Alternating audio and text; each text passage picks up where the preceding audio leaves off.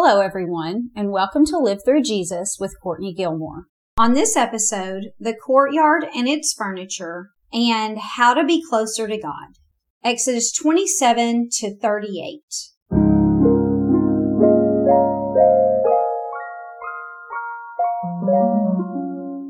Now, just as a quick side note, I'll be reading all the scripture references for you, so you're free to just sit back, listen, and absorb, or you can grab your Bible and read along. Most of the time, I'll be reading from the New King James Version, but if I switch, I'll let you know.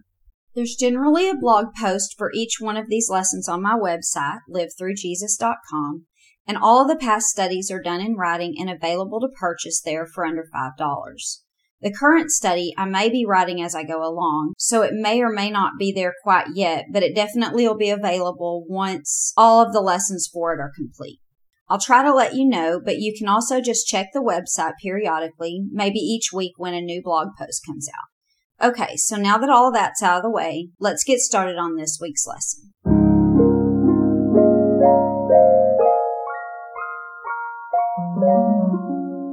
On the last episode, we talked about building the tabernacle and all of the furniture that was in it, and also what function everything served.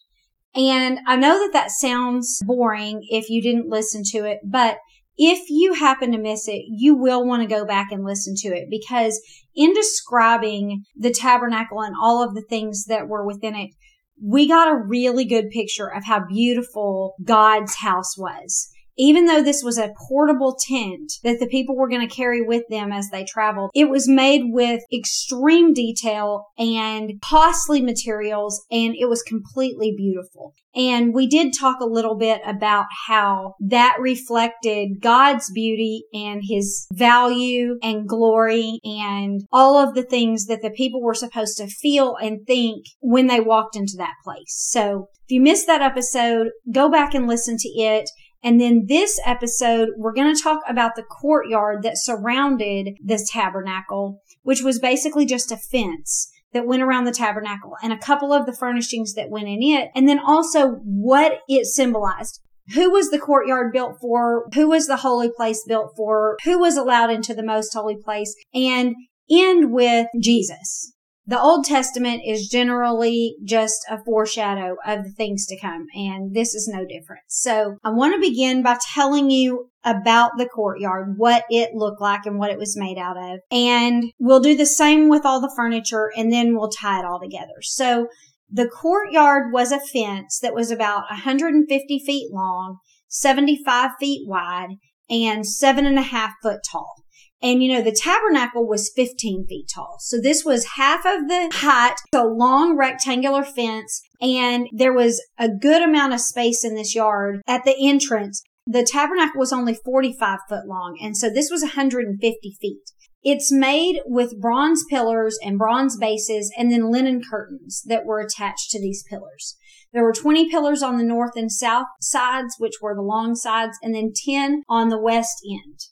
And on top of these pillars, they overlaid this bronze with silver and there were silver hooks. And from those silver hooks hung silver rods that were angled from the top down to the ground and put into the dirt with bronze pegs. Remember that this was a portable fence also, so it was made to tear down and build back up. It has the same types of materials as a tent would have. And then on the center of the east end was the entrance. And the entrance was a 30 foot screen and it hung from four bronze pillars with bronze bases. And this screen gate was made out of linen curtains, but it was also embroidered with blue, purple, and scarlet yarn. And so the gate was prettier than the rest of the courtyard. 22 and a half feet on either side of the gate were three bronze pillars with the linen curtains that looked like the rest of the walls. I want to read you this verse in Psalm 96, 7 through 9. It says, Give to the Lord, O families of the people, give to the Lord glory and strength. Give to the Lord the glory due his name. Bring an offering and come into his courts. O worship the Lord in the beauty of holiness. Tremble before him all the earth. And so I wanted you to see that when it talks about God's courts, that's what it's talking about. It's talking about the courtyard and it says to come in and bring an offering. And so we'll talk about the bronze altar in a minute, but they would bring their offerings into this courtyard and then they would see the beautiful tabernacle and the holiness of that and they would worship God. And so that's what that verse is talking about. Okay, so then inside the tabernacle, after you got into the entrance, was a bronze altar. And they would call that the altar of burnt offerings. And it was made out of planks of acacia wood. And then those planks were overlaid in bronze. And the reason it was planks and not solid wood is because this altar was hollow because they were going to put the animal on it and cook it there. And so it was seven and a half feet square and four and a half foot tall. And it had horns on the top of each corner. And that was thought to maybe keep the animal on the altar a little bit better. And then about halfway down inside the altar was a bronze grate. And they would place the animal on this grate and cook it. And then the ashes would fall between the slats. And so that's the reason it was made hollow like that. And then on this grate were the bronze rings that the acacia poles that were overlaid in bronze would go in so that they could carry it as they left. And then the altar also had pots that would hold the ashes and then shovels and basins and forks and fire pans and all of that. And all that was made of bronze. So all of those were utensils for the altar of burnt offering. And then behind the altar of burnt offering, before they walked into the tabernacle, there was a bronze basin. And we don't know exactly what this looked like, but it was just a basin that held water.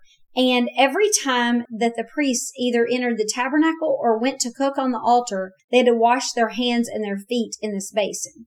And this was to symbolize that they needed to be clean when they entered the presence of the Lord or offered sacrifices to him. And cleansing all through the Bible is to show purity, righteousness, things like that. And so they would do this as a picture of the priest being clean before they present the offerings to the Lord or enter into his presence. Listen to what it says in James 4 8. Draw near to God and he will draw near to you. Cleanse your hands, you sinners, and purify your hearts, you double minded. And so right here, it's talking about cleansing their hands, but it's not the same thing as what they were doing when they were physically cleaning their hands. Again, they were physically cleaning their hands to give a picture of having clean hands. When it talks about your hands and feet in the Bible in this sense, it's talking about your deeds, the things that you do with your hands. You know how someone would say, I have blood on my hands. They don't mean they physically have blood on their hands. They mean that they've killed someone. And so it's the same thing. Whenever you have clean hands, that means the deeds that you do are clean. And when you purify your heart, your heart is clean, not physically, but your intentions are pure. You have a clear conscience. Okay. So these are the things that they're doing physically in the courtyard that are supposed to symbolize that you're cleaning yourself from your deeds and purifying your heart. And because of what this washing represented, the priests had to follow this custom exactly so that they wouldn't die whenever they entered the presence of the Lord or presented offerings to him. Anytime they were ministering to God, they had to do this. Now, what's interesting about these basins is that it says that they are made of bronze mirrors. When the bronze is well polished, then you could see your reflection in it. And so they would use these for mirrors. And listen to this verse in Exodus 38 8. It says, He made the laver of bronze and its base of bronze from the bronze mirrors of the serving women who assembled at the door of the tabernacle of meeting. And so these women donated their mirrors for them to use to make the bronze basin. And this was a very valuable donation because these mirrors were in short supply. And so they very well are giving the only ones that they have in order to make this basin. Something else that's unique about this basin, along with the golden lampstand, those are the only two pieces of furniture that have no rings on them to be carried by poles. Now, notice that the women that donated these mirrors, it says, were the serving women that assembled at the door of the tabernacle of meeting. And so then the question would be, what kind of service did these women provide, right? What were they doing? How were they ministering in the courtyard? And honestly, we just don't know. But it does show us that women had a place with the Lord. They had a place in ministry of some sort. And the Gospels tell us that women even ministered to Jesus. Listen to what it says in Mark 15, 40 and 41. There were also women looking on from afar, among whom were Mary Magdalene, Mary of the mother of James the Lesser, and of Joses and Salome, who also followed him and ministered to him when he was in Galilee, and many other women who came up with him to Jerusalem. So it says that women ministered to Jesus. And it sounds as if they were taking care of Jesus and helping meet his needs as he was traveling so that they could relieve some of the burden off of him so he could better minister to the people. That's what it sounds like to me. It sounds like their ministry is a caretaking type role taking care of whatever needs he might have so that he could focus on the ministry that he had been given by the Lord towards the people. That's what I see it. And that's in keeping with the whole reason that God said that he made Eve in the first place. In Genesis 2:18 it says, "The Lord said, it's not good that man should be alone. I will make a helper comparable to him."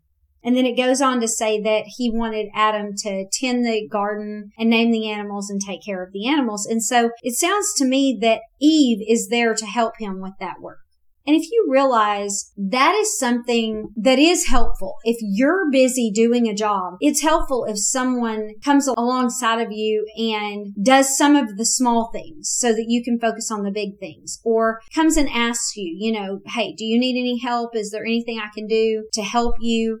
just take care of some of the details so that you can focus on your work. And so in our culture, we've decided that women are insignificant if they do things like that, that they're better served if they have their own job and they do their own things. But it's actually very important to take care of the details and help other people out because then they can better do their job. And really, you're just a team. They're doing something and you're helping them along so that they can do their job well. And so my assumption for how the women were ministering in the courtyard is probably just by helping and serving the other people that were there, the priests and the other people. When the people would come in, they would probably greet them and ask them if they needed anything, what their intentions were for being there, if they could do anything to help them. Most likely they would do that for the priests also. That would be my assumption. Again, we don't know. But we need to get out of our minds that that is not an important job because when that isn't happening, people have to stop what they're doing to do the small things that may feel insignificant to us, but are a huge help to them. And by actually saying that these women ministered there in the courtyard, it just shows that God felt them to be valuable. That was not an insignificant job to him. It was very important that the women do their part just as the men did their part. So we as women can minister to others just by helping to meet their needs. We can just be there and see what needs to be done and how can we help? What is it that we could do to make things easier for others? That's important. That is a ministry. We don't have to have a title in the church in order to serve others in the church. That's ministering to them, whether it be other members of the church or people that work there. Listen to what it says in 1 Peter 4:10. As each one has received a gift, minister it to one another as good stewards of the manifold grace of God. This isn't talking specifically to women, but it doesn't seem to be t- talking specifically to men either. God has had grace on us by giving us gifts, and we need to use those gifts to minister to each other. Man or woman, whoever we are. Women, I believe, are given different types of ministry oftentimes than men are. But also every person is given a different gift. And so we shouldn't be envious of what other people's gifts are and wish that we could minister in a different way. Whatever it is that God's given us to do, we just need to do it happily and with an attitude of serving other people. So I just think it's significant that they put this in the Bible that these women assembled in the courtyard and met the needs of others. And I think it gives us a good lesson that we're valuable to God no matter what. and we have a place with God as women. Okay, so that is all the furniture, all the things that are going on. You're going to walk through this gate that is made of fine linen and blue, purple, and scarlet yarn. And when you get inside this fence that's made of those linen curtains and bronze pillars, then you're going to see an altar and behind that, you're going to see a bronze basin with water. And that is the courtyard. So now that we know what it looks like, I just want to talk a little bit about what the purpose of the courtyard was. The courtyard was specifically made for the Israelites. This is where they would present their sacrifices to the priests. And this is as far into the presence of God that the Israelites were allowed.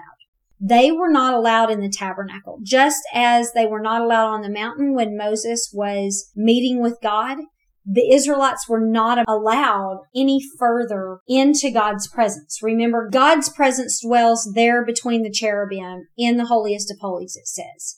And so if you remember whenever Moses went on the mountain to meet with God, it said, you may not go any further than the foot of this mountain. If anyone touches this mountain, they will die.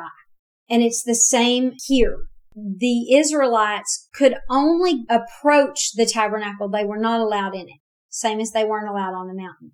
Now, if you remember, there were a few people that were allowed on the mountain, and that was the 70 elders and Aaron and his sons, and then Moses. And they were allowed on the mountain after Moses had read the book of the covenant and sprinkled the blood of the sacrifice on the people. Then those select people were allowed on the mountain and they shared a meal with God there on the mountain. And this is the same as the priests being allowed into the holy place to light the lamps and burn the incense and do the work of God in the holy place. And then also they were allowed, just as those elders and Aaron and his sons were allowed to go on the mountain and share a meal with God. These priests once a week would share a meal in the presence of God by eating the showbread that was on the table on the Sabbath day. And so the Israelites were only allowed in the courtyard. The priests were only allowed in the holy place. And then only the high priest was la- allowed into the most holy place. And if you remember, after the elders and Aaron and his sons finished having a meal with God, they went back down the mountain to be with the congregation. And Moses went further on the mountain into the presence of God and had an intimate conversation with God. And that's the picture that we get from the high priest.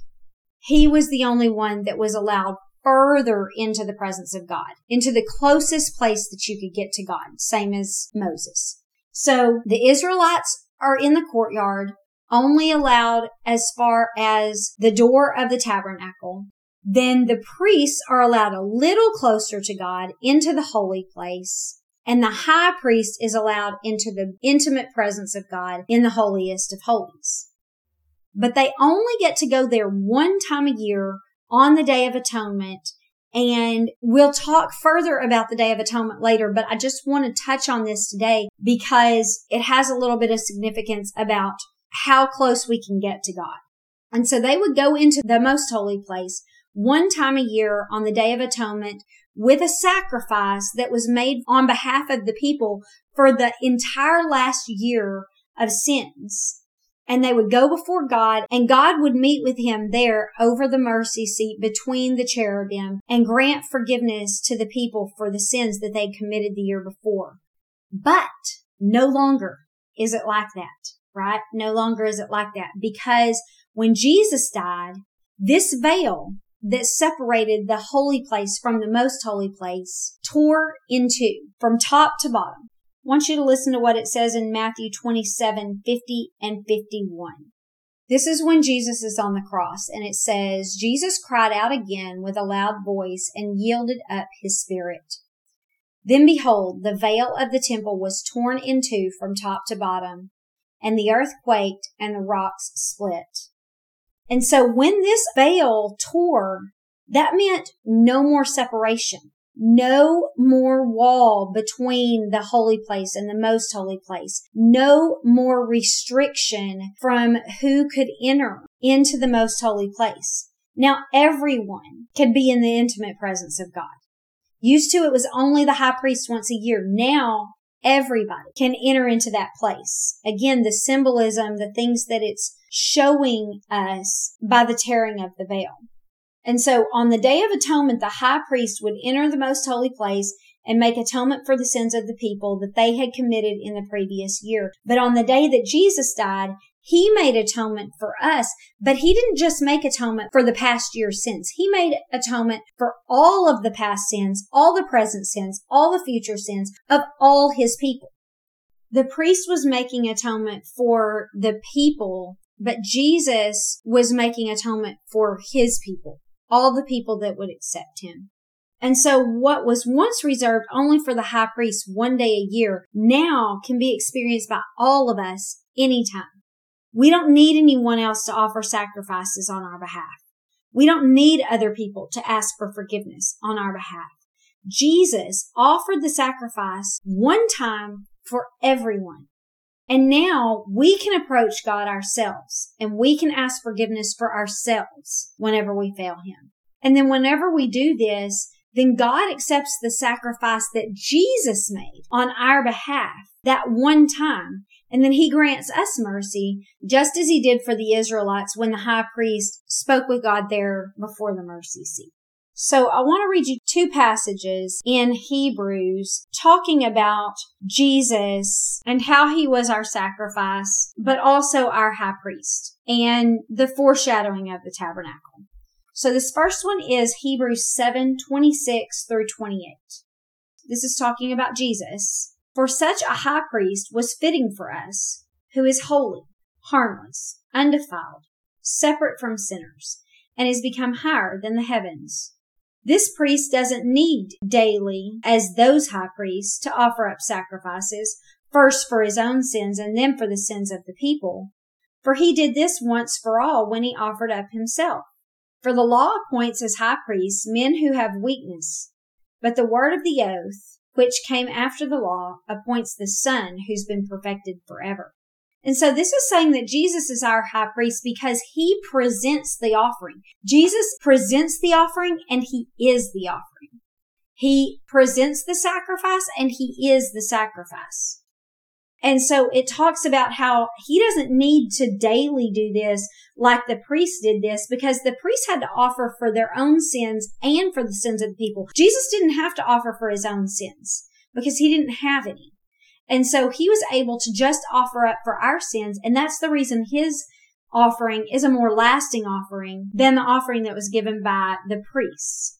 Now, the next passage that I want to read to you is Hebrews 9 and we're going to read the first 15 verses of chapter 9. This talks about the tabernacle and Jesus and what it meant when Jesus came in relation to the tabernacle.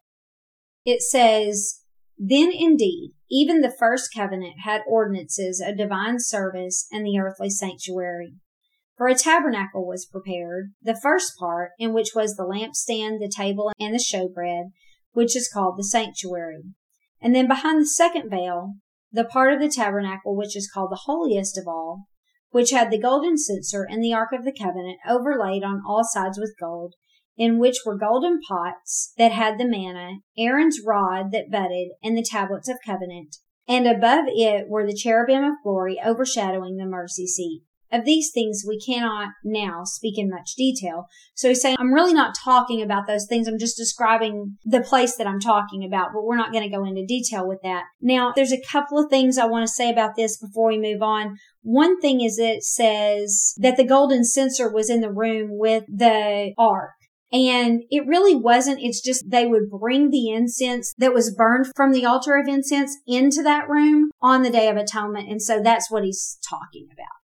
And then the other thing is that it does list a couple of extra things that we don't know yet are in the ark, but they later put in the ark. So that's what that's about.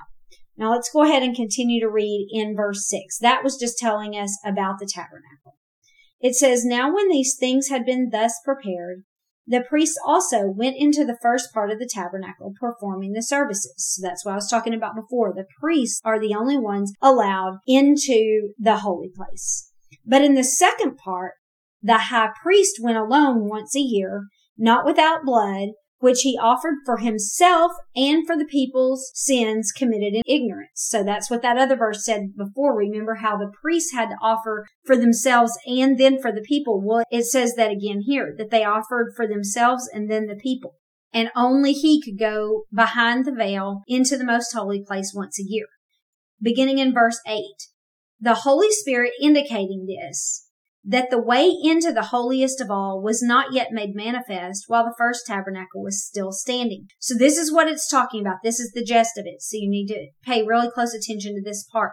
It says the purpose of the most holy place hadn't been made manifest to them while the tabernacle was still there. They didn't understand completely being in the presence of God and what that was about and that it was symbolic. It's pointing to Jesus. So that's what it says here in verse 9. It was symbolic for the present time in which both gifts and sacrifices are offered, which can't make him who performed the service perfect in regard to the conscience. Concerned only with food and drinks, various washings, and fleshly ordinances imposed until the time of Reformation. So this is what we were talking about with the basin and how they would cleanse themselves by washing and they were concerned with all of these ordinances and the food and the drink and all of this. And he said, these are all symbolic because they can't make the person that's performing these services perfect. The cleansing wasn't really making them clean in regard to the conscience, it said. And so that explains a little bit James 4 8 when we were talking about clean your conscience, clean your hands, clean your conscience. He said that really didn't do that. It was just a symbol of what Jesus was about to do how Jesus was going to clean the conscience. And so this is verse 11. But Christ came as high priest of the good things to come with the greater and more perfect tabernacle that was not made with hands, that is, not of this creation. Not with the blood of goats and calves, but with his own blood he entered the most holy place once for all, having obtained eternal redemption. And so Jesus entered the presence of God is what he's talking about. He broke that veil and entered into the presence of God with the sacrifice of himself, not the sacrifice of goats and calves, but his own blood. Verse 13. For if the blood of bulls and goats and the ashes of a heifer sprinkling the unclean sanctifies for the purifying of the flesh, how much more shall the blood of Christ, who through the eternal Spirit offered himself without spot to God, cleanse your conscience from dead works to the serving of the living God. So he said, if those things were sufficient in those days, then how much more will Jesus' offering of himself that was given through the Holy Spirit, the offering of himself that was perfect, how much more can a perfect offering cleanse our conscience? So saying they cleansed their hands before they presented these bulls and these goats and the blood of those. But how much more can our conscience be cleared? How much cleaner can our hands be of the deeds that we've done by a perfect sacrifice in Jesus? And it says that it'll cleanse our conscience from the dead works to serve the Lord. And that's because anybody that is doing works before they are saved, their works are just dead. We can't do anything to please God without faith in Him. This is the last verse. And for this reason, He is the mediator of the new covenant by means of death for the redemption of the transgressions under the first covenant, that those who are called may receive the promise of eternal inheritance. So because Jesus came, we're able to have an eternal inheritance. When we ask God for forgiveness, then God accepts Jesus' sacrifice that he entered the holy place in the presence of God and offered on our behalf. And then Jesus grants us mercy from his throne on high. That's his mercy seat now.